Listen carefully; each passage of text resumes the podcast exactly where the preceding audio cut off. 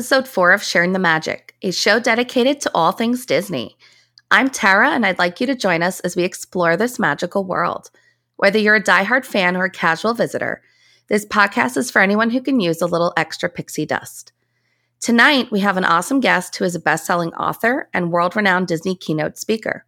But before we introduce our guest, let's introduce the rest of the cast. First up, she's practically perfect in every way, Annie. Hi, how are you guys? And then we have everyone's favorite Disney dad, Matt. How are you doing tonight? I'm doing great. Really excited to talk to our guest. Awesome. Same here. And finally, our host this week, the goofy dupe himself, Jeff. How are you doing? I'm I'm doing good. So Jeff, I uh I I kind of do a, a goofy voice and I love I'm just a big fan of goofy. So sometimes with with our most special guests, I like to do a little uh, goofy introduction. So I'm gonna I'm gonna do it for you if you don't mind. Here it is. Gorsh, home today we welcome Jeffrey Barnes. When he's wrote some books, and they ain't no fiddle faddle either. These books about the wisdom of Walt and Disney. The doctor's in the house. so there you go, Jeff. That's pretty darn good. Thank you, my friend. That's I. Yeah, we just interviewed Bill Bill Farmer last week, and it was he's just a sweetheart. he really is. Yeah, I, I was about to say I I have met Bill Farmer on more than one occasion, and yeah, you're giving Bill a run for his money. Nice job. Wow. thank, thank you. I I here. I, I gush so much when our interview. I just, I'm, I'm gonna have a hard time uh, editing it because he's just. I call him Saint Bill because he's just he's just such a sweet guy. He really is. Yeah, cool. But but it's nice to have you and and and we got two Jeffs in the house tonight, which is wonderful. And and uh, yeah. How about so, Jeffs and everybody else is goofy? yeah, that's good. Cool. Um. All right. So so um, Jeff. I mean here's here's kind of my first my first. I've been thinking a lot about. Okay, well, you know what what I, I've read your books. Um, I, I listened to your interviews. You have you have such a lot of like a lot of really great things to say, and I thought, okay, what would be the best way to like kind of inter, introduce you? And it so I had for me, I in my um my undergrad studies, I had I had a I had a professor that used this phrase all the time, and it was story shapes life and to me it just just hearing that phrase story shapes life had such an impact on me personally so when i read your books that's i i kind of maybe i just projected but you're so much about story you're so much about the the thinking about the narrative of your own life and so i kind of i kind of just want to ask you to talk about your own story and and what other stories kind of had an impact on on your story well, I mean, if, if that's what you picked up, if that's your one sentence takeaway, wow. um, yeah, you got it. Um, because for me, um, you know, I I didn't start out a Disneyland fan, um, but I've always been enamored with story. My my mother was just this fantastic storyteller, um, and I um, I have a PhD, and I did my doctoral dissertation not on Disney but on narrative criticism in the New Testament, i.e., storytelling. And um, you know, as I as I write about in the book, my first time at Disneyland, I, I, I, I hated it, and it wasn't until I had an opportunity to go back, and in between, you know, I, I've always been insatiably curious, which was one of Walt's principles for success and that's when I discovered um, out of all of his successes, he most wanted to be remembered for what? For being a storyteller. You know, he, he loved Mickey, of course. He loved Snow White. He loved Disneyland. But at the end of the day, Walt most wanted to be remembered as a storyteller. And that's why he built the parks. Um, he built the parks for the purpose of telling stories. And if you pay attention to what's actually going on, there's stories that then challenge us to go out and do what? live our own great story. And once I found that out, oh my gosh, um, it changed my entire experience with the park.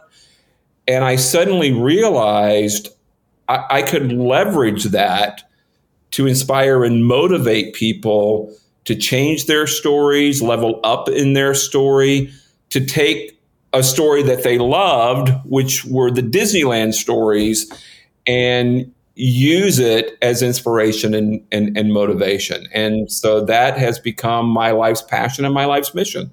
What other stories? What stories uh, have sh- shaped your life? What other besides even besides Disney, of course, Walt. But what? But when we think of your own, what you call a meta narrative, right? The meta narrative of your life. I know I was a New Testament guy too, so it was you know like thinking about what do you call hermeneutics? It's like the interpretation of of the story right. Know, and we think of the bigger story, which is our lives and, and your story. What other little stories have impacted your your bigger story? Well, I think you know, in, in terms of the bigger narrative, it, it's this idea of not being born successful. I mean, who is right? Um, it, it's having more failures than successes, which is true of almost any entrepreneurial success story that you hear about. Um, it, it's about resiliency and and having the courage to um, move your story, move your chapters forward, no matter what. And I've I've always been drawn to that. I, I, have always um, you know found that to be incredibly appealing. Um, and and I've loved I've, I've always loved history. Um, I, loved taking history classes. I've loved teaching history. Um, and you know, when people said, "Oh, I hate history. History's boring," no, you you just had boring history teachers who didn't know how to tell a freaking story, right? So, um, you know, so for for me, that's sort of the bigger arc of, um, you know, g- give me give me a struggle, and and and that's the story. And oh, by the way, um, a lot of people, especially when it is in the Disney narrative, they sort of assume that story equates to happily ever after ending. Nothing could be further from the truth. Story equals conflict. And um, we're wired for story, it's in our human nature. It's why we read books. It's why we go to the movies. It's what keeps us going back to the Disney parks over and over and over again. We love story. Um, but every great story requires conflict. And most of us, we want nothing to do with conflict. We run away at adversity, we avoid obstacles, we try to take the easiest path. And as a result, we're we're bored with our lives. We're we're trying to figure out, you know, why we're not in love with our own story. Well, it's because we're avoiding conflict, difficulty, adversity, obstacles, and challenge at each and every turn. That's and that's well said. It's like so. I, I was listening to Mel Robbins. Mm-hmm. I think it was last week, and she said she said something that really stuck with me. She said, and, and it ties into what you were just saying. She said, "You know, maybe your dreams aren't meant to be reached." And she's she said that, and I thought, well, that makes me uncomfortable. I don't like to hear that. But what she meant was maybe your happily ever after wasn't in this this happily ever after. Maybe the happily ever after is actually in the conflict of you reaching your dreams. And I thought that's very profound. And it so I, I, I hear the same thing from you. I think that's just such an interesting an interesting concept. Yeah. You, you know, a lot of people they, they think they should escape their problems, you know, overcome their problems, you know, numb their problems. But yes, how many people actually embrace these their problems as a way of finding goodness in that moment? Yeah. Uh, speaking of Robbins, um, Tony Robbins says your biggest problem is you think you shouldn't have any. I love that. It's true. So yeah, and I mean, you look at Walt, um, impoverished childhood, difficult relationship with his father. Um, you know, the Disney company, and rightfully so, is celebrating its 100th anniversary this year. Not nearly enough is being said and and talked about and celebrated with regards to the 100th anniversary of the bankruptcy and the financial failure of Laugh-O-Gram Studio in 1923 yeah, it's 100 years of success, but it's 100 years of success following failure, bankruptcy, starting over with $40 a single suitcase on a one way ticket, leaving Kansas City and coming out to California. That's the story because that's the conflict. That's right.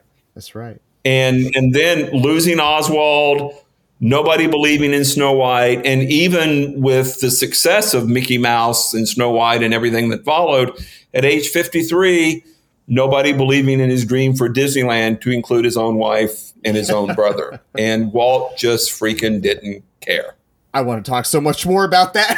I really do. I'm going to put a pin in that, but I, I want to go to Matt. So, Matt, Matt, all right, here we go. Yeah, yeah. So I want to just go back real quick to something you had mentioned earlier because I found it really interesting how you know you're Doctor Disneyland, and you talked about how the first time you went to Disneyland you you hated it. Uh, personally, I've never been to Disneyland. I apologize, Doctor. I, I'm going to try to remedy that. My wife and children want to go. Um, so, but we've been to Disney World numerous times, and I was just wondering, like, I, I'm assuming you have gone. I know you've gone to Walt Disney World. What was your impression going to Disney World, especially being Dr. Disneyland? Like, how did you compare it? What was that experience like? So that's just it. I had been to a Disney park when I was 10 years old in 1974, and I loved that. And um, I, I was sort of probably expecting that when I got to California in August of 1988 um, and I was I, I, was both underwhelmed and overwhelmed. Um, un- underwhelmed by the small footprint, the um, you know 77 foot castle, uh, the way in which you could see the Matterhorn from the freeway.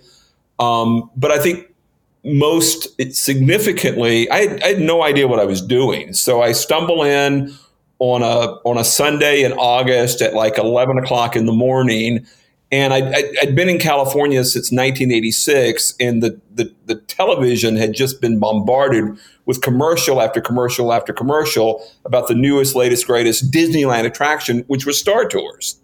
So that was the first thing we wanted to do. And I, I knew that it was in Tomorrowland, and I'd been to Magic Kingdom enough in Florida to know where Tomorrowland was and so we marched right down Main Street. We turned right into Tomorrowland, and I asked a cast member, "Hey, where's the new Star Wars Star Tours?"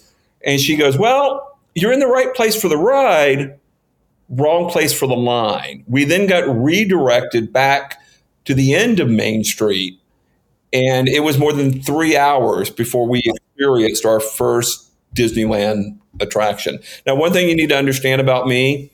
Um, I've never once lost my patience. You can't lose what you don't have.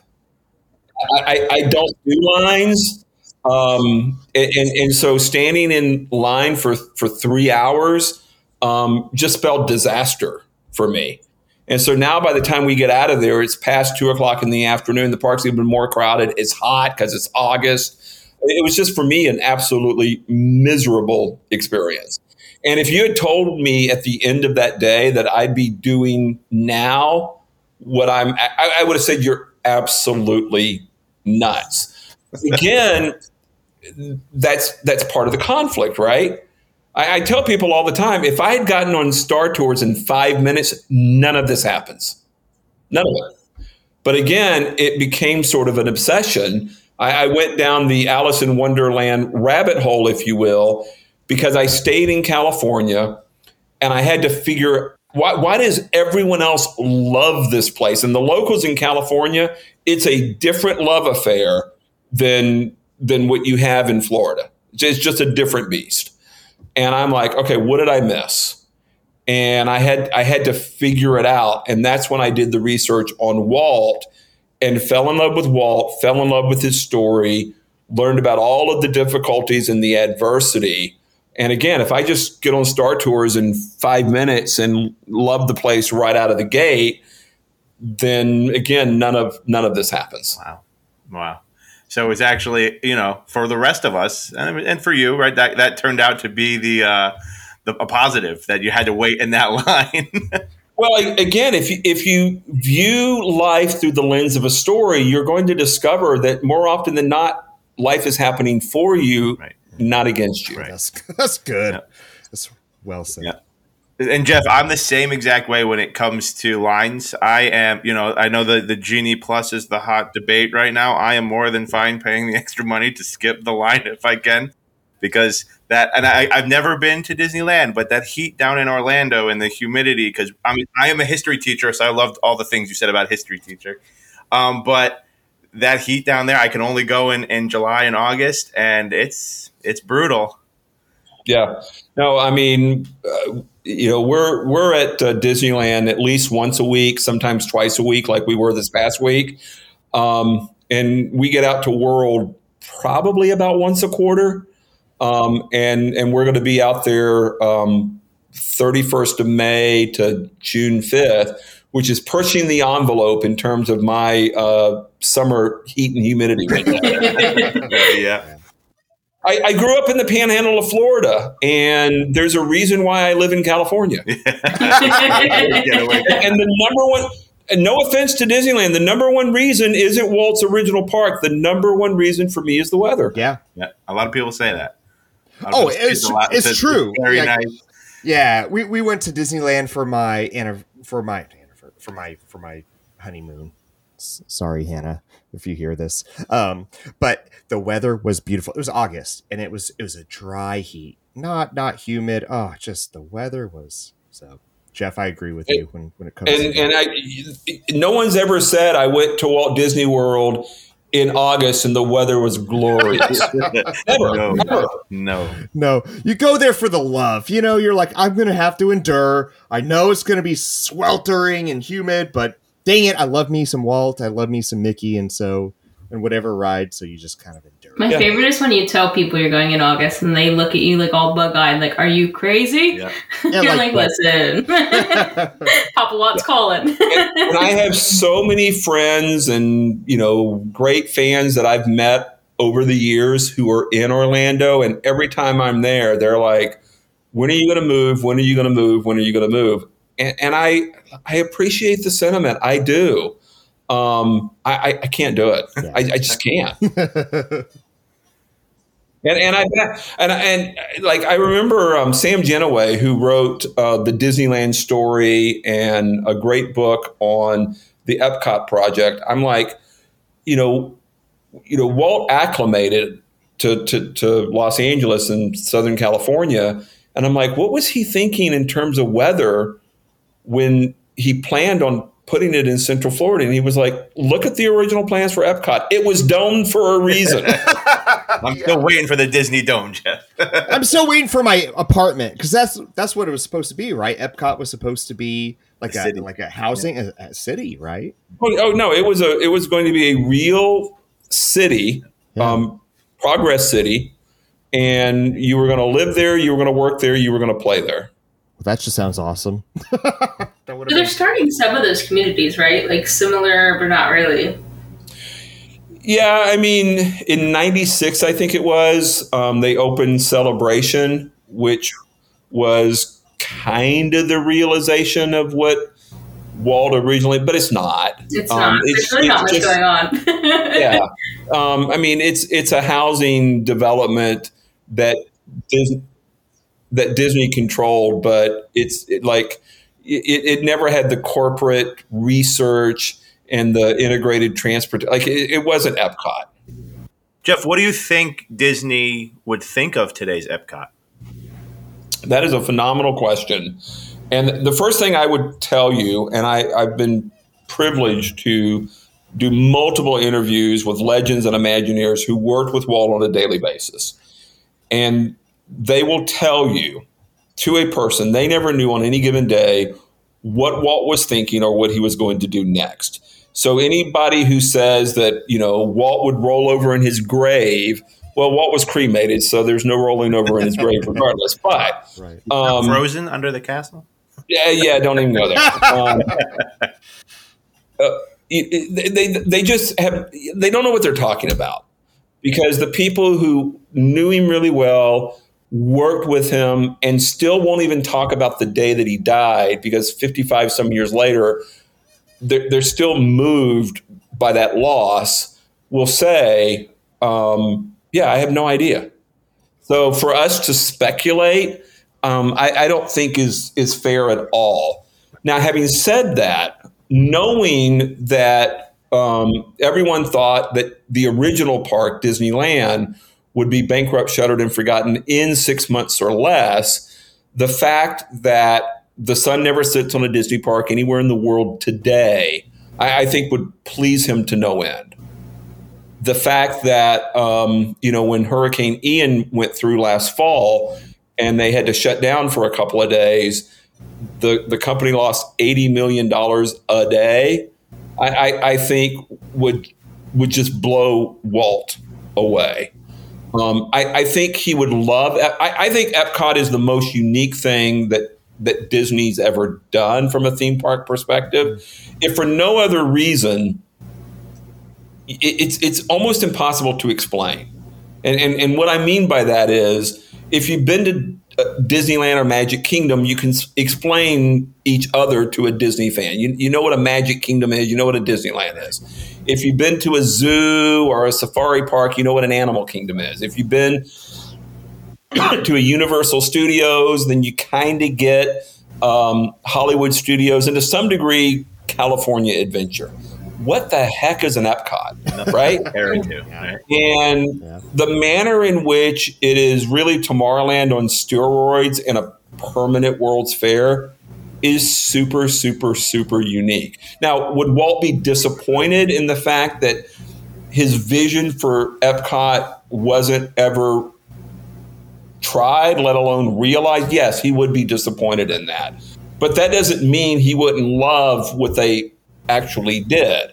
Maybe he wouldn't have wanted them to call it Epcot, but you know, I, I, still think he would love what they what they came up with. The one thing that I that I do um, get upset about is um, I don't think, and again, this is pure speculation on my part. I don't think there's any way that Walt builds the bus system that exists at Walt Disney World. um, that that was a total Eisner thing, having grown up in the city and wanting to live in the suburbs. And Walt Walt would have run that monorail all over the 27,440 acres, and he wouldn't have cared what it cost. And it, it upsets me so much that I, abs- I, I won't ride a bus at Walt Disney World. Like, like it's, it's it's my personal boycott, and you know, I love that. My taking a stand in in honor of what I think Walt truly wanted.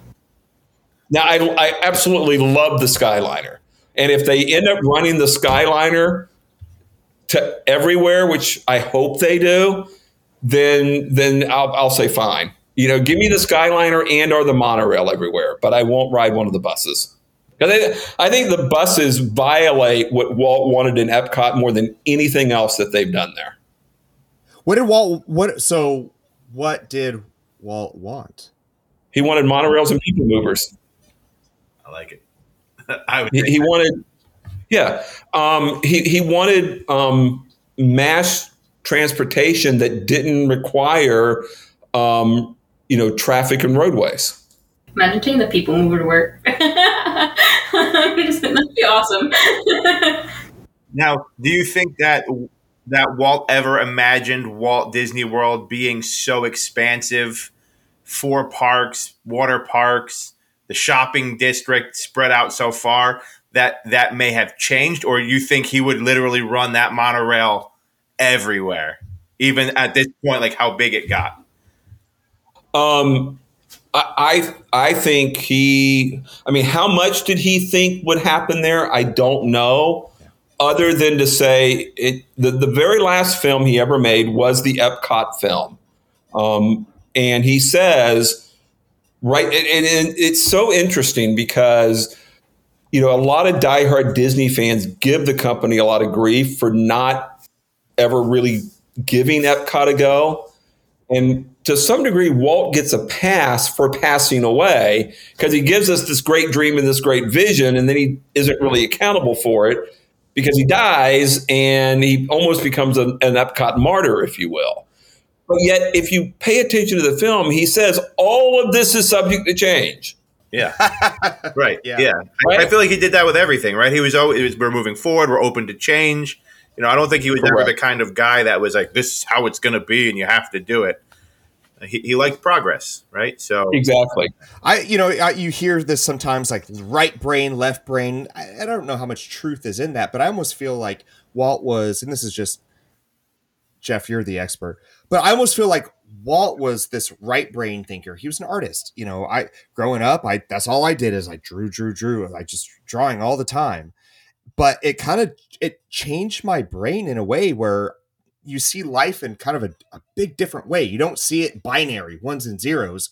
You see it in in abstraction and tension and and and you see life in this kind of way that, you know, people like me that is more right brain I'm con- oh yeah, I am very flexible. Yeah, it looks like this now, but who knows? You know, in a year from now, it might look different.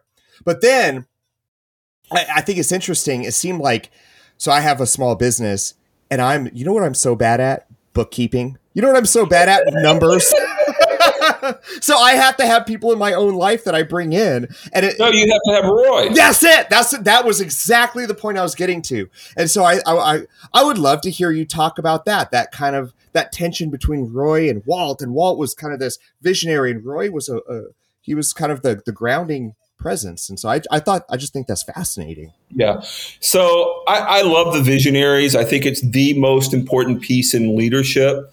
Um, you know that you're a leader if and only if and when you have followers. Um, and it's it's not about management. It's not about maintaining the status quo. It's about where are we? Where are we going? It, it's about you know casting a vision and saying this is the future. Let's go. Right. Right. Right. What was phenomenal at that. Um, but at the same time, Walt didn't wait around for the future to catch up to whatever he was thinking, he knew, and, and he, he said this the best way to get something done is to stop talking and start doing. And, and, and so he had these great ideas, he had these great dreams. He, he was this incredible visionary and this uh, amazing creative talent. But for a lot of creatives, we just sit around and dream and dream and dream and dream and dream and dream and dream and dream and dream. We never get up off the darn park bench and do anything That's with right. it. Um, Walt was a dreamer and a doer, and he wasn't afraid to make changes and course correct along the way. Right. And, and so, one of the things that I'm obsessed about is, okay, you've got an idea. That's that's great. Right but you only change maybe not the world, but your world by getting up off your park bench and taking action. And then, secondly, the, the difference between Laugh-O-Gram Studio, which went bankrupt after only 18 months, 100 years ago, 1923, 2023, the difference between the first studio and the Disney Brothers studio that again, this year is 100 years old. The difference between the two was not Walt. The difference was Roy. Yeah. Yeah. And if it were up to Walt, he would have driven the second studio right off the physical cliff all over again. So y- y- you got to have your Roy. Yeah. I almost, I almost feel like, you know, you look at, you know, look at uh, Steve Jobs and Wozniak, right? You look at you see this pattern a lot where you have oh, yeah. a big visionary, but then they always team up with you know somebody that is more boots to ground that has that more you know Eisner and Wells. Yeah, exactly. And I think yep. you know I think there's I think there's a way that we should celebrate both both both personality types and I and I think maybe like correct me if I'm wrong, but I I'd love to to hear what you think about this. You know, if you're a if you're a dreamer well, and you're what you just said, get off that park bench. You've got so maybe that person that man, I got these, I got this vision, I have these dreams. Well, what is it going to take for you to pull up your bootstraps and get those those dreams in real life? You know, moving. But if you're somebody who's very boots to ground and you're not very creative, well, maybe you should go take an art class. you know, something something like that to to expand well, your vision. Yeah, two things about that. First of all, if if Walt doesn't get on that train and come to California, Roy spends the rest of his life selling vacuum cleaners door to door in Los Angeles. Could you imagine? I mean, that's just the truth of it. Yeah, for sure. But then, secondly, when Walt dies on December 15th of 1966, Roy comes out of retirement and does three things. First of all, he makes a commitment to see his brother's final vision and final wish through to fruition, which of course is Disney World. But then he announces, you know, it's not Project X, it's not the Florida Project, it's not Disney World. We're going to honor my brother and name it Walt Disney World. But then the third thing he does, and I, and I think this is absolutely amazing, he's been to Imagineering in Glendale, which is three miles from the studio in Burbank. If you ever come out to Southern California, I haven't already done this, make sure you build in time to go to the studio, go to the park bench at Griffith Park and the merry-go-round where he first dreamed of a place where parents and children could have fun together. The, you know, place where the, the they built the, the two kit houses next to each other in the Los Feliz neighborhood. Like all of this stuff is like within a five square mile pocket of each other. It's insane how close it is. Even though the studio was in Burbank and Imagineering was in Glendale, it was like a five minute drive between each other. Roy's been to Imagineering all of one time. That's it and and now he's got to run both ends of the company and see Walt Disney World from you know 27,440 acres of worthless swampland in Central Florida to the opening of Phase One. And to his credit, he gets it done. He gets it done debt free, and they open it October 1st of 71. They dedicated October 25th of 71 because they learned their lesson to do three weeks of soft opening versus Black Sunday. yeah. Soft opening. And then while his family is on a trip to Disneyland in December of the same year, just two months later, Roy dies. And his and his son will say they were the best five years of my father's life. Wow. Because you know you know what he spent the last five years doing? Taking the art class. really? There you go. Because he because he because he spent them with the, with the Imagineers. Right. That's yeah. And he and he loved it. He absolutely loved it. That wow. Yeah, he's cursing. He's cursing Walt the entire time. absolutely loved it. That's Wow, that's beautiful. Because honestly, it's way more fun to be the creative person, you know? It's way more fun to be the yes guy and not be the, the no guy and the um, watch the bottom line guy, you know? Well, and that's just like they fought like cats and dogs.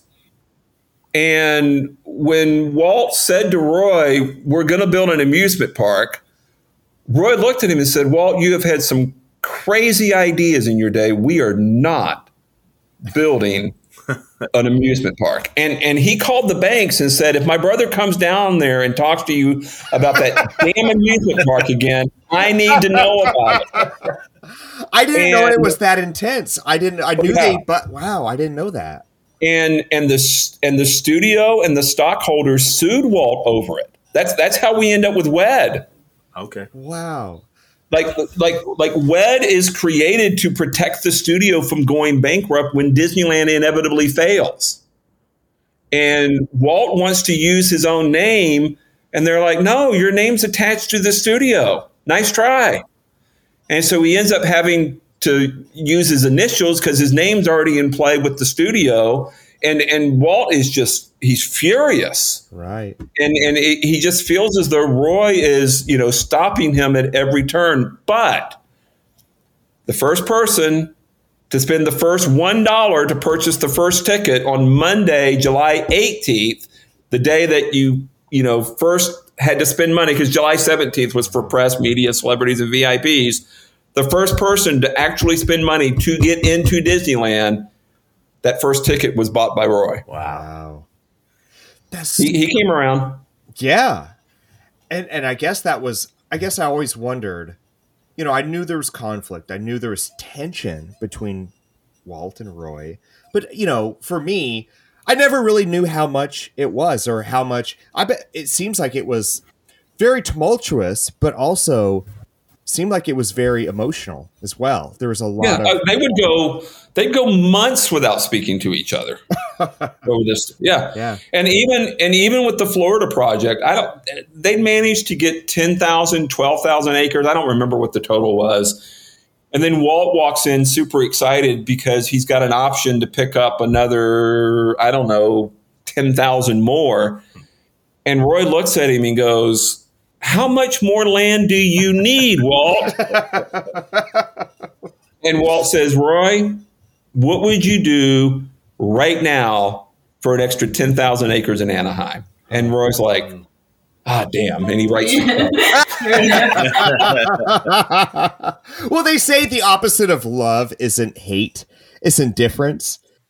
And I think uh, when I when I hear their story, it's like, well, they didn't they weren't indifferent towards they may have fought like cats and dogs, but that doesn't mean that there was hate there. There was a lot of you know, there there may have been a lot of fighting, but you know, if it was indifferent and they're like Roy or they could have just been let's go our separate ways. Instead, you know, they yeah, they may have not have talked for a month, but they fought like cats and dogs. And to me that that's that makes their their story interesting, but it also makes it kind of a loving story in my opinion. Well, and the night and the night before Walt died, um, Roy was there in the hospital room, and the hospital is right across from the studio. That's the other thing.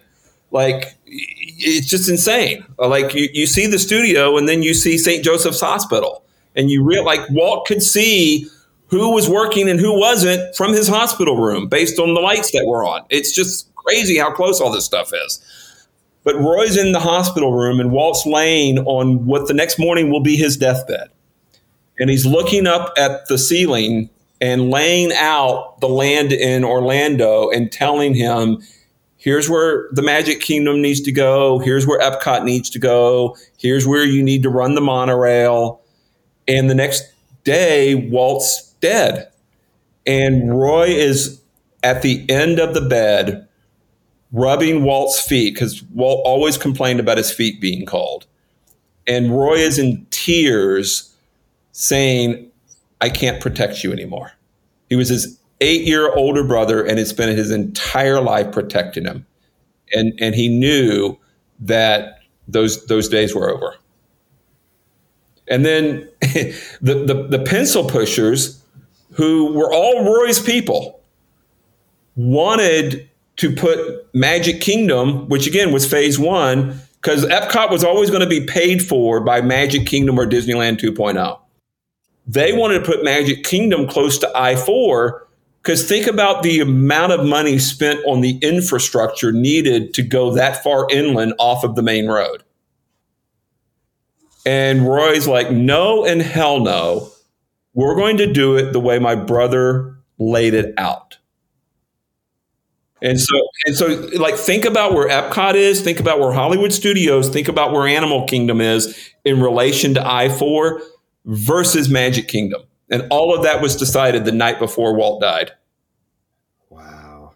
Wow. What loyalty. I feel like, and Annie, I'm going to get, I know, Annie, you've been quiet. So okay, but I I just I find this story so fascinating, and I think about loyalty. I think about you know you hear you turn you turn on the news all the time. You when it comes to business, it's just so cold, cognitive. It's it's out. People are just out for blood. You don't hear to me. You just don't hear those kind of stories about when I when I hear that story. I think loyalty, you know, and and I don't know. Well, I like, think you know, Roy would have known that what would have haunted him like no one's business yeah, if he put that near I four because his whole reason for buying up that much land was so he could remove people from reality and so that people couldn't see the freeway from the top of you know Mount Everest or Matterhorn or whatever. Like that was his whole right. thing with with um Florida. That's the reason why the parking lot is a mile away from the park. Like there's a whole reason for Walt's madness. And I think he literally would have haunted him. Like I can't even tell you. I mean, had he given into that. this is the man who, on a tour with Billy Graham, Billy Graham stops Walt in the middle of Disneyland and says, "Walt, I got to hand it to you. This is an amazing fantasy that you've managed to create." And Walt is indignant. He's outraged and says, "Billy." you don't get it. This, this is reality. Everything out there, that's the fantasy. So, you know, like, so, like, yeah, Roy probably didn't want to mess with Walt in the afterlife. like, ooh, Walt would have haunted the crap out of him. Well, but, but Walt sort of had, and Annie, you know, well, Annie, maybe you could Annie, you could pick this up if you want. If not, just ask something else. But I, I just feel like maybe Walt was in tune to something. You know, like and Jeff, you talk about that in a lot of your books. This kind of this this surrendering to this this feeling of this this bigger part of your your purpose and your you know and I and yeah, I just stop there. Yeah, um, yeah, you you have to live for something bigger and beyond yourself. Absolutely. And, you know, we, we see that with Walt. Um, you know, I mean, even he didn't really care about money. Um, you know, he, he only wanted and needed money to pursue the ideas. And the whole purpose of the ideas, you know, he genuinely just wanted to create a place and make movies and tell stories that, you know, made people happy. And at the end of the day, and, and I, I, I, talk about this in my keynotes. Um, you know, if you've got an idea, if you've got a goal, if you've got a dream, do it because it's going to matter not just to you, but to a lot of other people as well. Right. And I'll stop you. Like I think, I think that's absolutely true about Walt, but it's also true about you. I've read your book, and I your your own life and your own drive to your own purpose and the way that you've lived your life i think is is to me when i when i read it was just as just as impactful my you know, I, favorite was when you put off your your surgery. yeah, yeah, that's it. Man had brain cancer, brain tumor. They said you need to get the surgery on this date, and he said, "No, nah, I got a Disneyland class to do." So it's not just Walt. we got someone in the room that very well as lives this life the same and way. I think too in your book you're like everyone thought I was crazy. Everyone was like, "What are you doing?" And that was such a Walt move. that was like a "What would Walt do?" That was the moment. well, I mean, yeah, and I tell that story in in my keynotes, and the the point of it is, I had this idea of teaching this class to inspire and motivate students to go for their goals pursue their dreams and to recognize there's always going to be adversity. You're always going to have to overcome obstacles, embrace conflict. And I wanted to use something that I knew they loved, which in Southern California is Disneyland. And I, I, I wanted to use the class to tell that story to inspire and motivate students to, to go out and live a, a, a, a better story and I, I, I give the first lecture, and yeah, I, it was great. But the students was like, "Whoa! Like, boy, did we sign up for the right class, right?" Um, and then the next day, I'm diagnosed with this life-threatening brain tumor. They want to operate immediately. They tell me I've got the weekend to get my affairs in order. They want me back on Tuesday for the surgery. Um, you know, it's it's a it's an eight week recovery period. And I'm like, not going to happen. Because now the way I saw it was this isn't an opportunity to teach the class, it's an opportunity to live the class. Because it was never about the amusement park. It was always about embracing conflict and doing hard things, overcoming obstacles, and you know, leaning in to you know doing what it takes to see your dreams come true. And uh, yeah, how could I how could I talk about that and then not do it? Right, Jeff. We just had the pleasure of talking with uh, with Lee Cockrell the other night, and he was talking about leadership and that the, the same thing you're bringing up. This like the requirement almost to do what's hard, right? To do what's hard, not just say what's hard or say this is what you should do, but to actually do it. And that that's you, right? You did that. You lived it. That's that's that's amazing to like hear that type of story. And yeah, like Andy said, that's a Walt move right there. That's, like that's Walt would have been like, "I'm sorry, yeah, I'm on my deathbed, but I'm gonna plan out Disneyland or Walt, Walt Disney World on my like, like you know, like it's it's gonna be to be like." And I like too. You mentioned your work, like you know, this was my one shot to do this class. If I stop now, like they were not gonna let me do it again. Like it was, this was this was when I had my moment Yeah. to do this. So sorry No, I, I pitched my Mickey Mouse idea. Who Yeah, says I get another pitch, right? So true. I was like, that's absolutely insane. Another thing you mentioned in your book a lot is the Walter ego and how Mickey was. I love that so much. But you challenge everyone to say what their Walter ego would be. So my question is, out of all of the characters in the realm of Disney, who would be your Walter ego? Dumbo. Dumbo. Not even a Wow. not even a hesitation. Not even a hesitation. Why? I gotta know why. Um, I've just always felt like and have rooted for the the underdog, and there's that sense of abandonment there at the start of the movie, which I can identify with. I don't. We. You know, I just. I can. Um, my ears are ginormous, so you know, there's a sense of identity there. And then I think there's also this. You know, I believe people are far more capable than they realize. And there's there's a lot of magic feathers out there that we don't necessarily need, but we need. So I ended up um, working with a writing coach after the, the the brain tumor and brain surgery. I lived, by the way. Thanks for asking.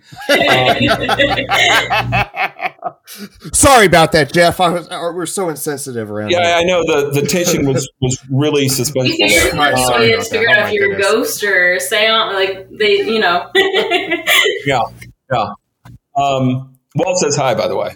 Um, you know, even longer than the class idea, I had been wanting to write a book about Disneyland after my second trip. You know, I had that first experience; it was awful. I go back three years later, and I'm all in on Walt. I'm all in on you know the story. And I, I came back, and I, I can vividly remember saying in June of 1991, I'm gonna I'm gonna write a book on Disneyland one day. Now, I had no idea exactly what that meant. Of course, I had no clue how. Um, and um, it, you know, just became this thing for the next 20, 25 years. And if I'm 100% honest, um, because I'd been teaching for so long, I knew how to teach classes way easier than I knew how to write a book. So, to some degree, teaching the class was a way of doing it, but not doing it, if that makes sense. It does. That makes absolute sense to me. It really You does. know. Yeah. So now on the other, so so when I went back to work, I, I'm I'm haunted by this. Okay, um, it's great that we're healthy again. It's great that we're going back to work. It's great that I got to teach the class. The one regret would have been, I, I've had this book idea since 1991, and we've we've we've never done anything with it. And so I'm like, okay, either get serious about it or just let it go. But you know, quit tormenting yourself because it's just it's just not worth it. And so I decided to get serious about it and worked with a writing coach. Um, and and I'll be hundred percent honest with you, I needed the writing coach about as much as Dumbo needed his magic feather. I, I I I already knew what to do. I already had the ability, but I but I would have never done it without the writing coach. For sure. I just that little push. You needed that little push. Exactly. And I started on, and, and again, this had been a stop, start, stop, start, stop, start, have no clue, I can't do it, woe is me thing for 20, 25 years. I started on November 22nd and sent it to the editor on April 15th. That's how long it took. How good did it feel when you finally got it out? Out of oh my your system? gosh. Um, I can remember hitting send, immediately leaving the house and taking a walk. And this is going to sound dark, and I don't mean for it to be, but the, I, I can remember having this incredible sense of freedom. I could get hit by a bus right now, and it doesn't effing matter because I wrote the damn thing. Like, like it was out of my hands. It could get published now. I'm done. Now, Right. I don't wish writing a book on my worst enemy. And the truth of the matter is, it wasn't like there's a lot more work left to be done after you hit send to the editor. I didn't know that yeah. yet. My first rodeo. Um, but you know, if something horrific had happened, like that work could have been done by someone Right. else. Yeah, but I bet you, I bet you felt proud in the sense that you had this thing, this tension, the, the creative muse inside of you. That's just there's this tension, and getting it out into the world, it probably felt both like freeing, but also like proud in the sense that you're congruent with yourself. You know, Yeah. you you you knew this is something I have to do. But I, I call this a divine imperative. It's like Yeah. I've got to do this thing, and if I don't, I might as well. What? Why am I even here on this earth? But once Yeah. you get it out, there's a sense of like, I, I can I can remember feeling incredibly free.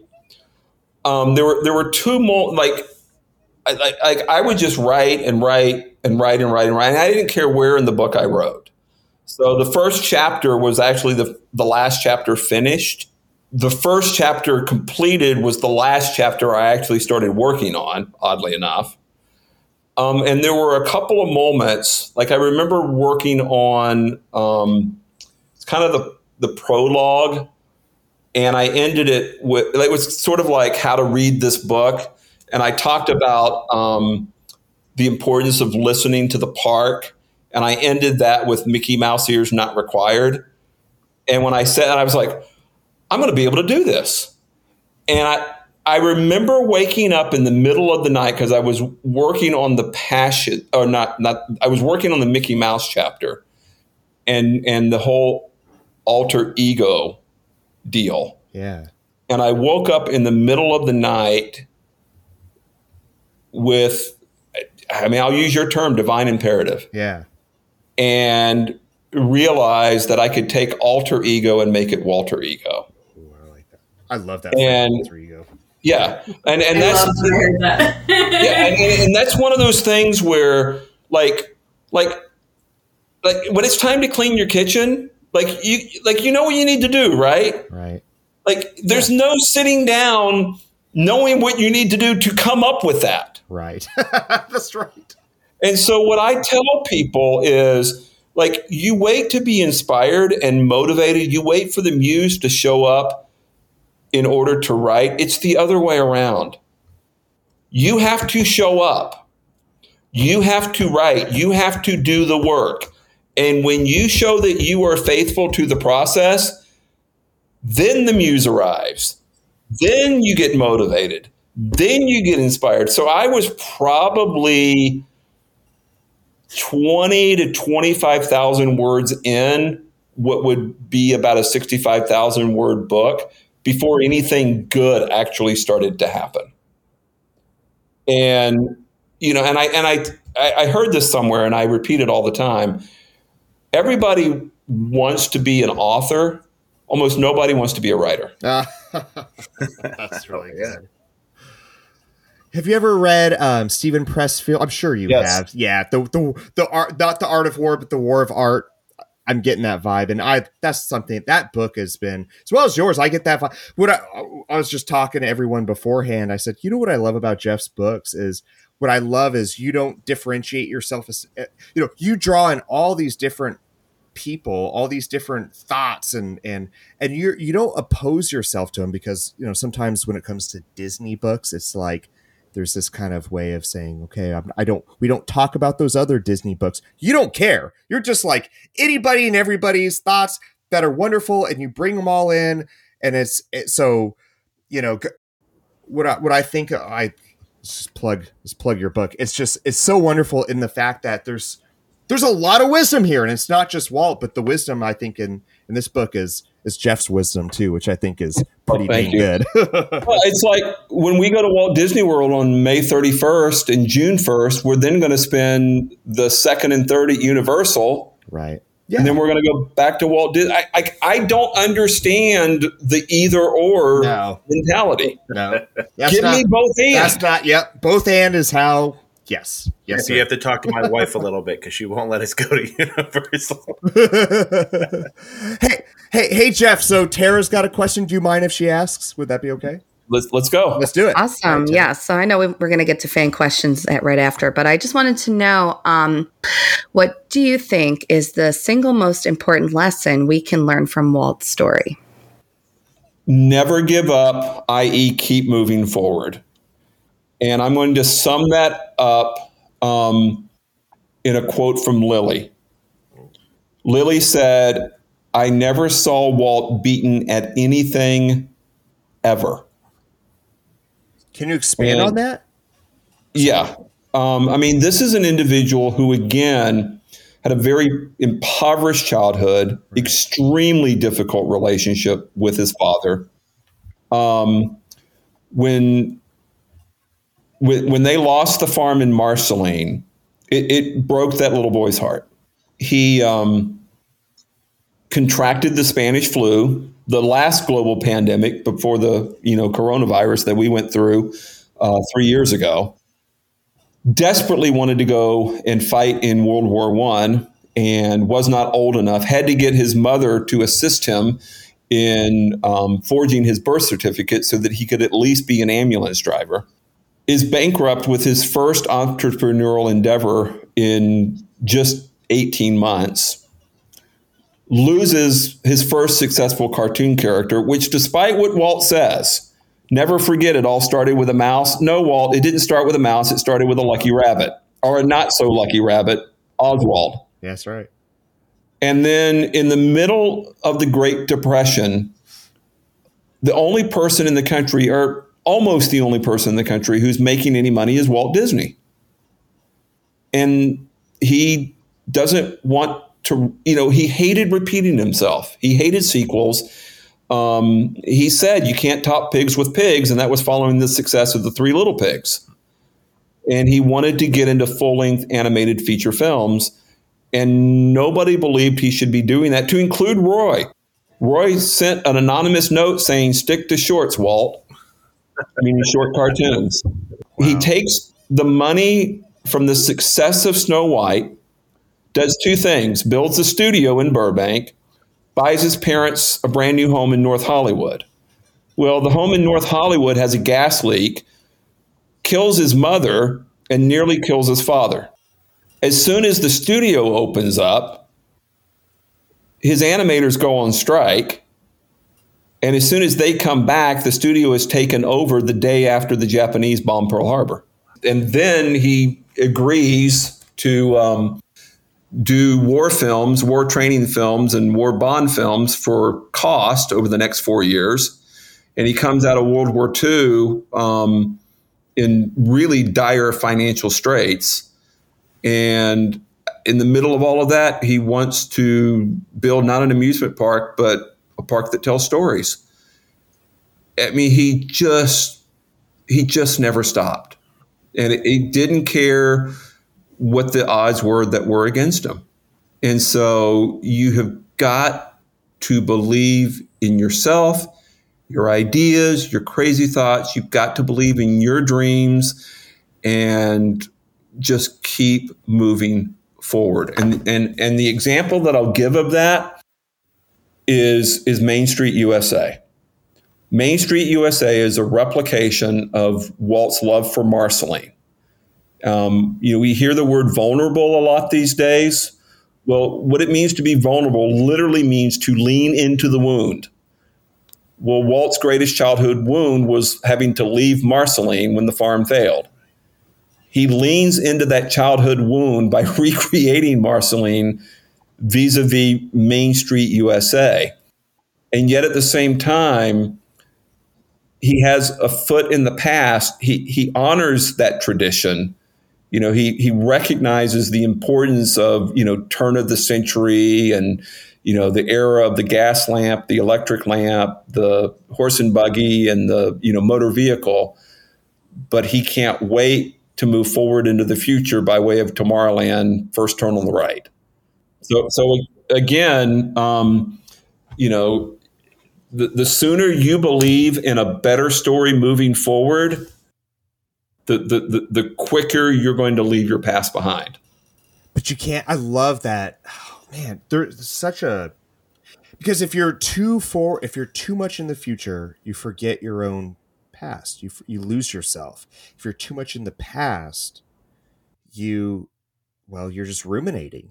And that's dangerous too. But Walt seemed to be at that place where that touch point between the two and that seems that's profound. I, to me, that's profound. It just hit me like, wow. Because if you're you could fall off a horse one of uh, on either side, but it seemed like Walt, you know, even though he was so forward thinking, we never think of Walt in the sense that his forward thinkingness.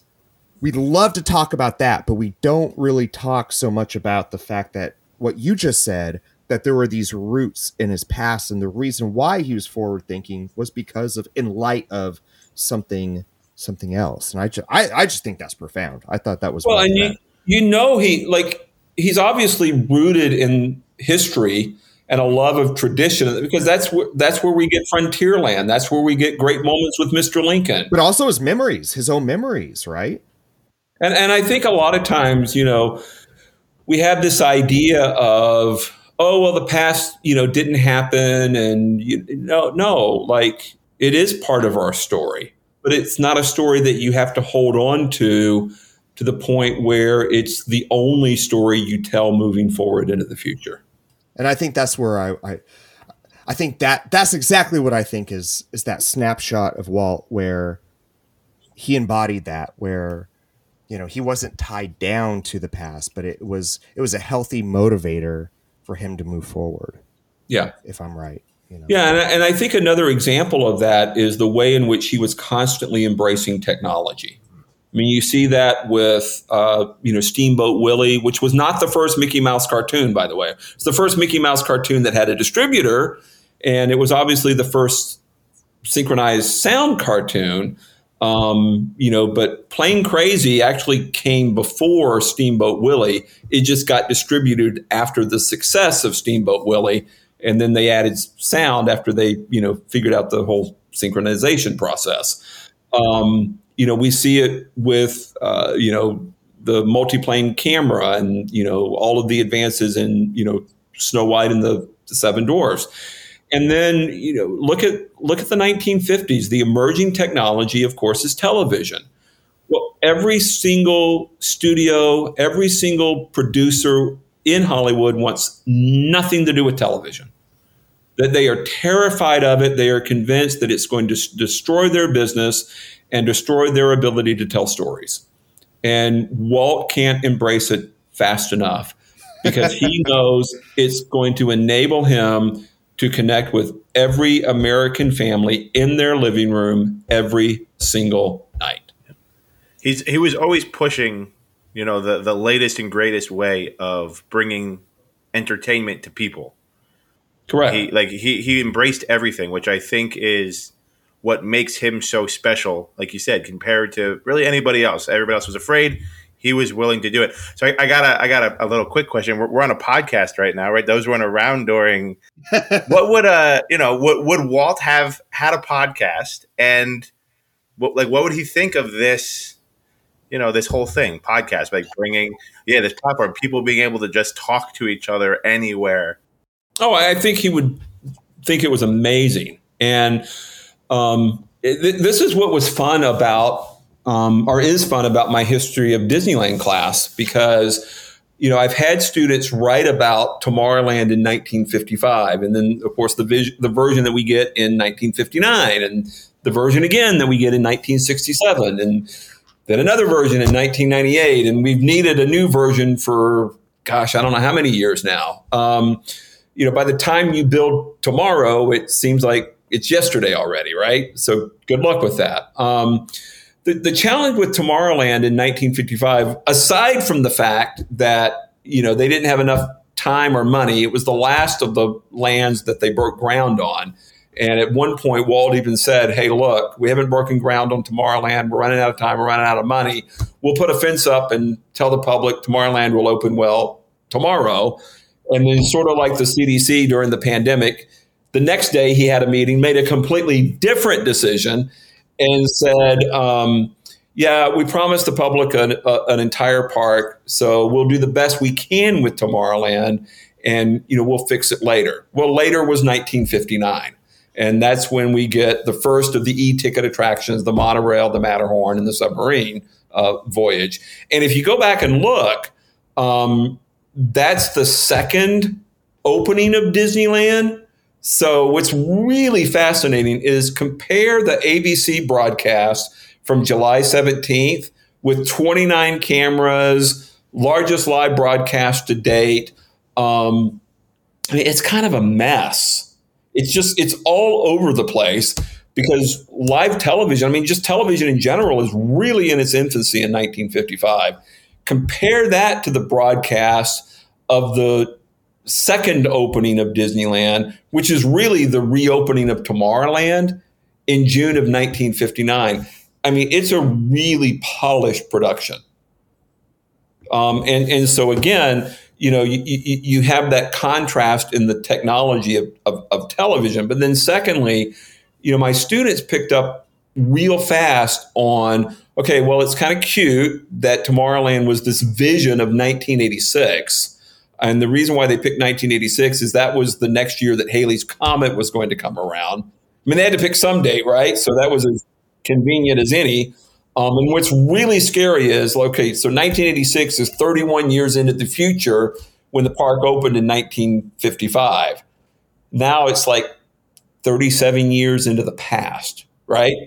So, um, you know, time moves like really, really, really, really quick. So you better get up off your park bench and start doing stuff because you're going to realize, you know, the, the clock's ticking. Yeah. Um, but my, my students have, have been really quick to say, you know, it's interesting that whether it was the 55 version, the 59 version, or even the 67 version, Walt and Disney were all in on the, the vision of corporate America, the vision of the nuclear age, and the vision of the space race.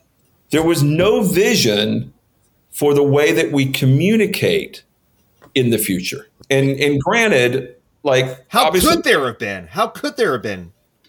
You know, I don't know. How could you have predicted that? Yeah, yeah. So and and I've I've gotten some really interesting papers on that over the years. Um, one saying, you know, hey, you know, and, and, I guess to some degree we got that in Epcot when Epcot opened in '82.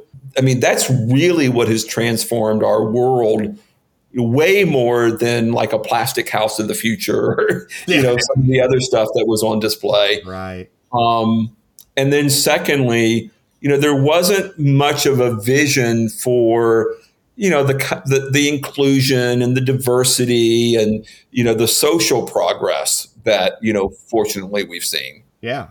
Right. Right. And and my comment my commentary on that which again is why i was able to teach the courses of us history class is the the park is a mirror and a reflection of where we are as a country. So if you watch the opening day broadcast it's very white it's very um, middle to upper class um, you know, everybody is coming in right after church. Right. Um, two and a half perfect kids, and uh, you know, the only diversity, the the only um, uh, you know minorities are either celebrities, i.e., Sammy Davis Jr., or stereotypical cast members like Aunt Jemima.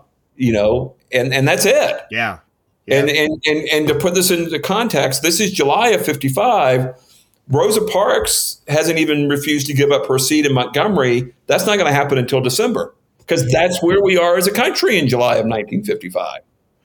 And I get emails probably once or twice a week complaining about where Disney is as a company today. But again, that's a reflection of where we are as a country right now. Yeah. That's the mirror. Yeah. That's the reflection. And I get it but those people probably weren't equally upset in 1955. yeah, that's true. I, I think that's well said. You know, when I, you know, we, when I think of, um, you know, when people reflect on Disney, either currently or even just in the past, you know, I see people kind of doing one of two things. There, sometimes people are very ashamed of Disney for that they're very ashamed of Walt and they're very well that was Walt, you know, it's almost like they don't like they like the Disney now, but they don't like where Disney was in the past. And then the flip side is there's there's people that well they they like the old Disney, but they don't know what this new Disney is. And what I think what you just did right there is there's to kind of build that bridge to say there's a way to, where we can we can be appreciative of both of both of both the past and where we're going now. Yeah. Well and it, and again not to make these issues equivalent to attractions because i think they're bigger than that. Sure sure. But um you know there are people like the second um a, a, an old attraction gets removed you know people get really really really upset. Right. Um but the park's not a museum. That's right yeah. You know, and you know, I I, I get um, you know, you don't want to see um, you know, something from your childhood of 40 years ago to go away. Mm-hmm. But at this, when's the last time you when's the last time you you rode that? When's the last time you experienced that, right? Right. I mean, it was August for me, but that's okay. I mean, and that's this is coming from someone that loves what we're talking about. I love it. But you know what? I agree with you. And I, even as somebody that was like, you're right. That was a narr- talking about the narrative of my own childhood. That was that ride was a big portion, but I sure. do understand fully. This isn't a museum. This is not a museum, and and things have to change and and and you know i'll just leave it at that and so i think i love how you you kind of balance or you live in the tension of the two when you talk and about these things. Yeah. And I, I think that's healthy. I think that's a healthy way to And again, and that doesn't mean I think everything Disney is doing or does is great or yeah. perfect. Far from it. Yeah. Um, us too. Us too. yeah. Um, but it, like when when Galaxy's Edge was an, and I've got major issues with Galaxy's Edge. We don't want to go down that road. when it was announced, when it was announced, especially out here in California, I mean, people just lost their minds. Right because they were destroying Walt's Park and you know it doesn't belong in Disneyland and you know yeah if they want to do it in Florida and Hollywood Studios that's fine but you know what the heck are they thinking and you know and and you know the railroad got rerouted and we lost some of the rivers of America and we lost some of Tom Sawyer Island and you know blah blah blah blah blah. Well, first of all, I had always seen Star Wars as um, sort of a western in space, so tucking it behind Frontierland never bothered me a bit. Makes um, sense. Yep, that's good. Yep. I the, the second they reopened the railroad, you never heard another peep from those people. And the reason why is the railroad is so much better. It's so much better. Uh, like rerouting it as a result of Galaxy's Edge, and and the railroad at Disneyland has always been better than what you have at Magic Kingdom at Walt Disney World anyway. But it took it up another three notches. It's just phenomenal as a result of it's, the rerouting. It's good. I yeah, it's good. We wrote it on, like I said, on, in August, and yeah, it was pretty cool. So yeah, and so again, you know, we have this tendency to want to just hold on to it and hold on to it and hold on to it. But again, and, and I write about this at the very start of the first book. The park is a living, breathing thing, right? it's not a it's not static and it's not a museum and it's in order to you know stay alive it you know it, it's it's it, it's got to have new experiences. Right. And well said. I think i'm gonna get i'm gonna get all Confucius right here. I think when it comes to disney it's just like anything else in life. If you hold on to a butterfly too tightly you'll crush it. If you hold on to it too loosely it'll fly away there you go and so that healthy that healthy of I love Disney, but at, to some point you have to you have to hold it with a slightly open hand. You know, to where you're you're open to new experiences, you're open to change, you're open to all those things. Yeah, which is why Walt said, and granted, this was in response to the press saying, "Hey, you've opened a park and half of it doesn't even work." Um, and his response was, ah, "As long as there's imagination left in the world, Disneyland will never be finished." Like people people know that quote, they probably don't know the context of the quote. And it was in response to the bad press following Black Sunday. Oh, so I've heard that quote. I have like the quotes. I have all these books of like the quote of Walt. It doesn't put those things in context. So I didn't. I didn't know it was that. I I want to hear. Yeah. I want to hear more about that story. I don't know if if there's anything to add. Oh no, it was just um, you know, the, the press was just giving him tons of grief because, um, you know, they, they built the whole park in a year.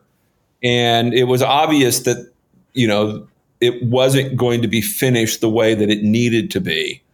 And the Imagineers, really the employees of WED, begged Walt to, you know, push it back another, you know, six weeks. But that just wasn't an option. Two reasons. One, he was under contract with ABC to give them a, a television program.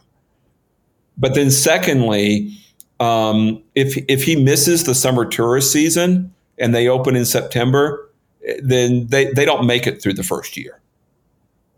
So, you know, he knew that they had to open in in the summer season if, if they were ever going to make it at all. And so it was better to open, um, you know, with things not quite done, right? Than than to open late, which to some degree is why when they celebrated the 50th anniversary back in 2005 any attraction that opened in 1955, Disney counts as an opening day attraction. Doesn't matter whether it was July, August, September, October, November, anything that opened in 55, opening day attraction. Okay. See, and that, that ties in what you said earlier about the soft opening thing. So that, okay, that makes sense. All right. Th- thank you for connecting those dots for. Well, it's actually a, a good transition. So, Jeff, we have hundreds of more questions. We're going to definitely have to have you on I know. Not right now. We're going to be here till about 3 a.m. That's okay, right? So, no. but we do like to, um, you know, we, we give the, our listeners a little bit of a heads up of who's coming on. And we mentioned that, you know, we get Dr. Disneyland's coming. And we have a couple fan questions. We've got two if you've got time. Mm-hmm. But um, sure. one of them goes to, you know, you mentioned a quote, and this one comes from the Ultimate Disney family that follow us on Instagram. And they said, Walt's known for many inspirational quotes. What do you think is the one that is most important for the direction of the company today? Ooh, what is the most important Disney? Who are these fans of ours? What the heck? I know. Yeah, they're pretty deep. Nope. Jeez. Um, I'm just kidding. I love you, whoever you are. The one that immediately comes to mind, and I have several quote books that I'm constantly going to in moments just like these for my blog or whatever. It takes a team of artists, you know, um, engineers. Imagine it, it takes a team to make all of this happen, and I I feel for the the cast members, the rank and file cast members who are making an hourly wage, but aren't necessarily making a living wage. And and I think it would be in the company's best interest to take a serious and hard look at that and um, see if if they can't, you know, they're they're doing what they think is best for their stockholders, but they're forgetting that the the cast members who are on the front lines at the end of the day are doing what's best for their for their guests. Yeah, right. We love the cast members on our podcast because, like Tara said, yeah. they they're the boots on the ground. They're the ones that we interact with when we're there. They make Disney World and Disneyland that special place. You don't get that when you go. I just brought 200 freshmen to Six Flags Great Adventure in New Jersey. It is nowhere like a Disney park. And you could tell, like, the people that work there, they're just working. The people that, the cast members in a Disney park, it's more than work to them. Like, it means something to them. No, it, it's a passion. It's it's a love, and I mean, Walt Disney World is the largest single site employer in the United States. And, you know, at one point, you know, that economy in, in Central Florida, you know, it was sustainable for, you know, the cast members and hourly wage workers. But, you know, the cost of living has skyrocketed so quickly, um, you know, that, you know, they're struggling. And, and I don't know how much of, of any of this you guys read, but when Epic Universe opens in 2025, there, there's going to be some real pressure in terms of, of wages. And, and I think Disney would be wise to get ahead of that and make sure they keep their quality people at all levels, whether it's cast members, leads, Imagineers, executives, you name it. What an answer. Right. Yeah. all right. Yeah, we've got one more from the Disney World Chronicle. They're saying uh, they're asking if you got the chance to ask Walt one question, what would you ask him? Ooh, if I had a chance to ask Walt one question, what would I ask him? Do you regret taking up smoking when you were the when you were driving those ambulances at the end of World War One? And I and I know like he, he defended the smoking, saying that everyone had to have a vice. And at one point, his daughter Diane gave him a pack of filtered cigarettes because he smoked un, he smoked unfiltered cigarettes, and that worried her tremendously. And he promised to, you know, he promised that he would he would smoke them, but he broke the filters off before doing so. And he, and he said, "Hey, honey, I, I promised to smoke them. I didn't say how." Um, and you know, and and and the, and the only reason I would ask about that is I can't help but wonder what his life and our world would look like, and specifically Walt Disney World, if he had another 15 years. And and the same with Steve Jobs. Like like like just just and I and I and not in a reincarnation sense, but I think Steve Jobs and Walt are way more similar than people realize. It's just Steve was born later and grew up on the West Coast, whereas Walt was born at the you know start of the 20th century and you know had more of a Midwest flavor to him. But at the end of the day, they're very, very, very similar. Um, and you know, what would our world have looked like if you know we had not lost either of them at you know such a young age? Steve, obviously, way younger than than Walt. Um, but very but yeah, similar. I mean, very similar. You're right. Yeah. And, you know, Walt was given six months to two years to live when he was diagnosed with the lung cancer, and he lasted five weeks. You know, and all of that has to do with with Walt Disney World and and specifically Epcot. You know, I would just love to have seen his involvement in that project for the first 15 years. Because they, they had not even broken ground when he died. Hate when the fans have better questions than us. Those are great questions and great answers. Oh my goodness. I'm like, maybe maybe we just need to outsource all our questions from now on to sure, yeah, those were. I was like, I should have asked those questions and very great answers. Oh my goodness. Well, well, Jeff, we want to be very respectful of your time. Thank you so much. What? Well, go ahead, Annie. Oh yeah, we got it. we got it. we got to talk about you. Let's oh yeah, we have one more question, which was, well, no, we just want to plug in what's coming up for you. Yeah. So, um, so I'm no longer in higher ed. I uh, finished that career after 22 years. I write and speak full time now, which is absolutely fantastic. Um, and I have a third book coming out this year, which is not the trilogy in the Wisdom of Walt series. Um, I, I, I, do have a worldwide Wisdom of Walt that is on the back burner um, because of the the, the coronavirus and not being able to get to the Asian parks. Um, but I know what that book's going to look like. I've got the chapter titles outlined and you know what have you.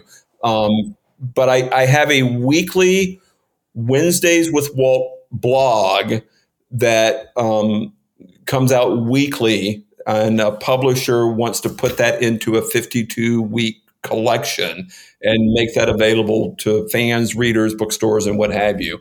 And so the idea behind that is we'll take the WED in Wednesdays and make it all caps, like WED. And then there's 52 Wednesdays in a year, and WED was started in 1952. So there's a lot of um, you know symmetry there. Um, and so now I've got to figure out you know which um, of the 52 articles do I want to put in the first compilation.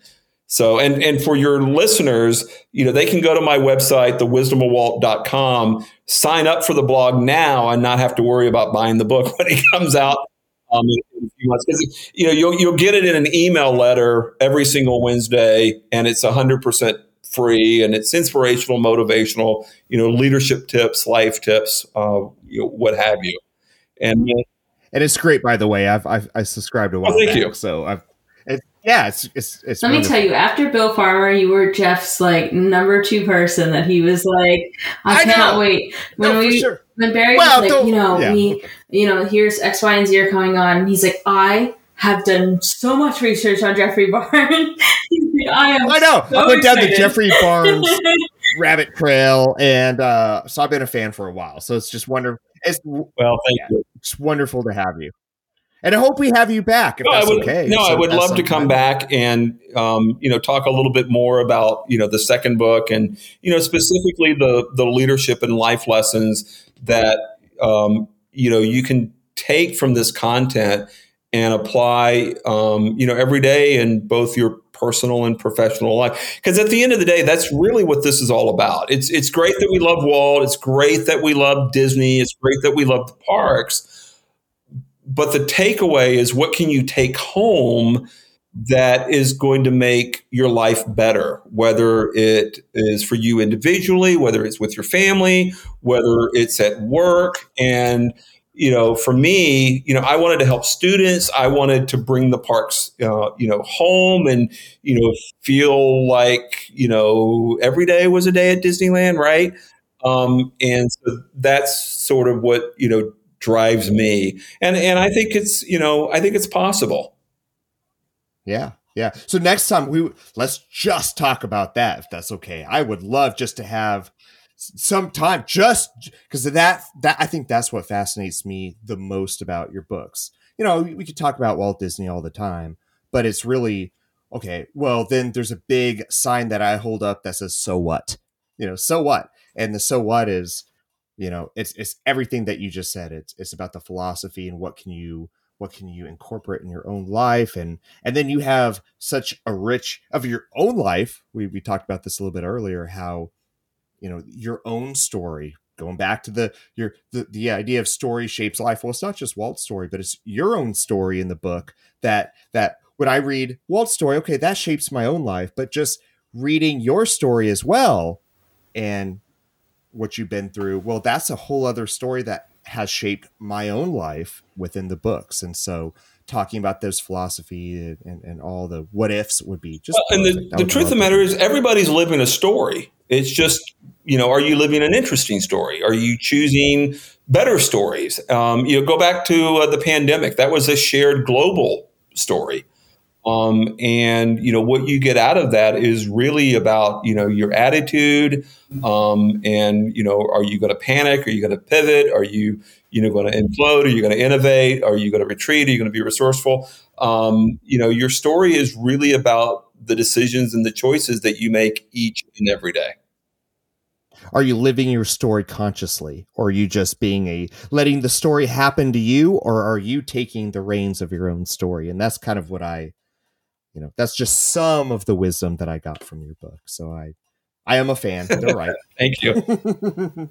So thank you for being here and thank you for coming on. I have to appreciate that i feel like i learned more about roy than i knew which I don't know if Barry's kind of when he reached out, like kind of told you the reason for our the name sharing the magic, but it's for Roy's statue is the oh. sharing the magic statue in Walt Disney World. Um, so that was awesome for me. that was kind of a full a full circle. I think we need a couple more Roy statues after hearing like how much you know he he was the driving force kind of behind making sure Walt's vision for at least Disney World, right, really came to fruition. Yeah, I don't think Roy gets nearly enough credit. Um, and I, I, read something a few months ago. Um, you know, we think of Walt, and this mostly comes from uh, the Disneyland television show, which is not the Wonderful World of Disney or Wonderful World of Color show that a lot of us remember from Sunday nights on NBC. Those are two different programs.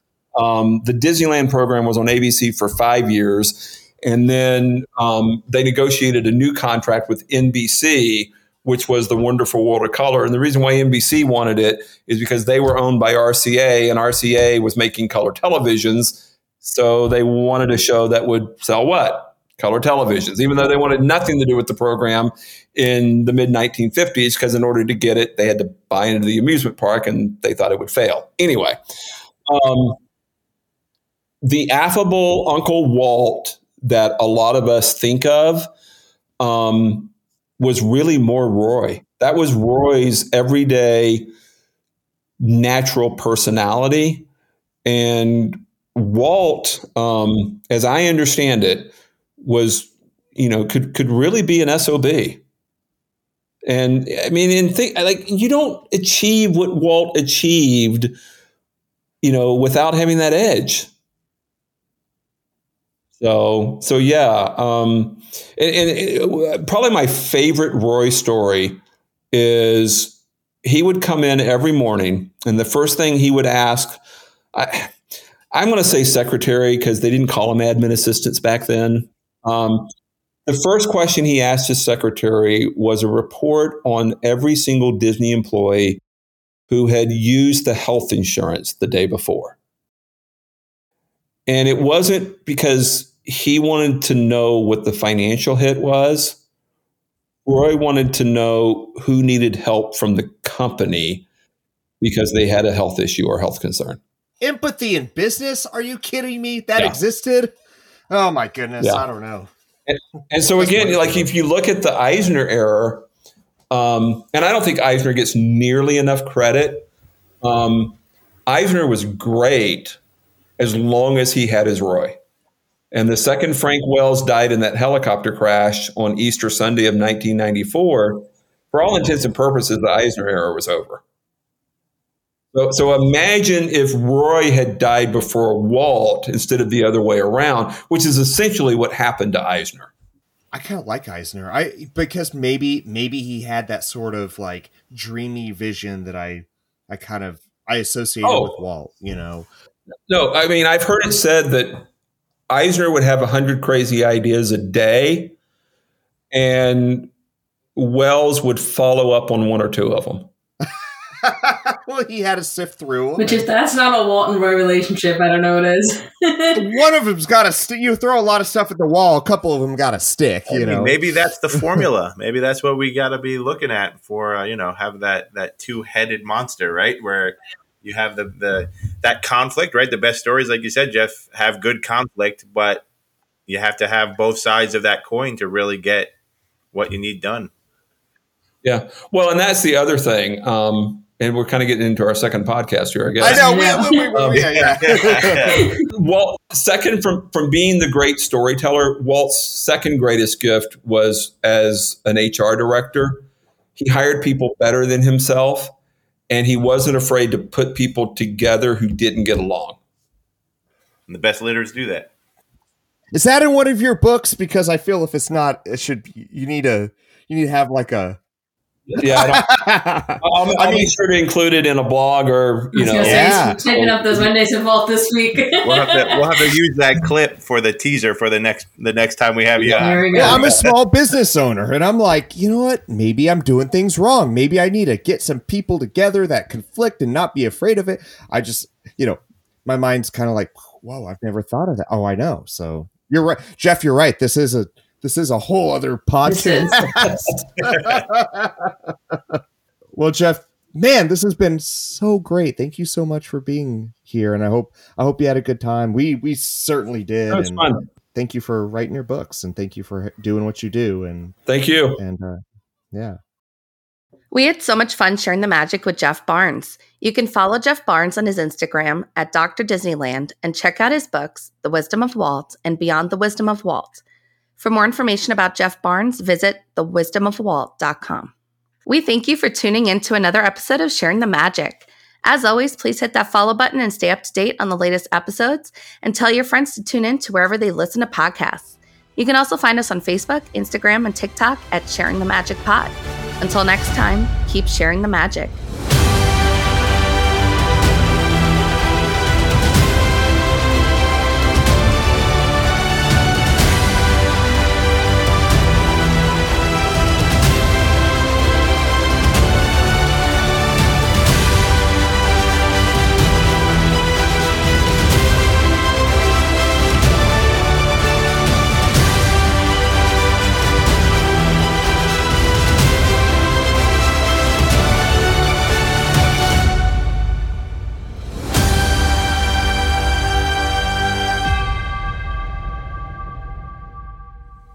We are not an affiliate of the Walt Disney Company, nor do we speak for the brand or the company. Any and all Disney audio clips, likeness, and characters are their property and theirs alone.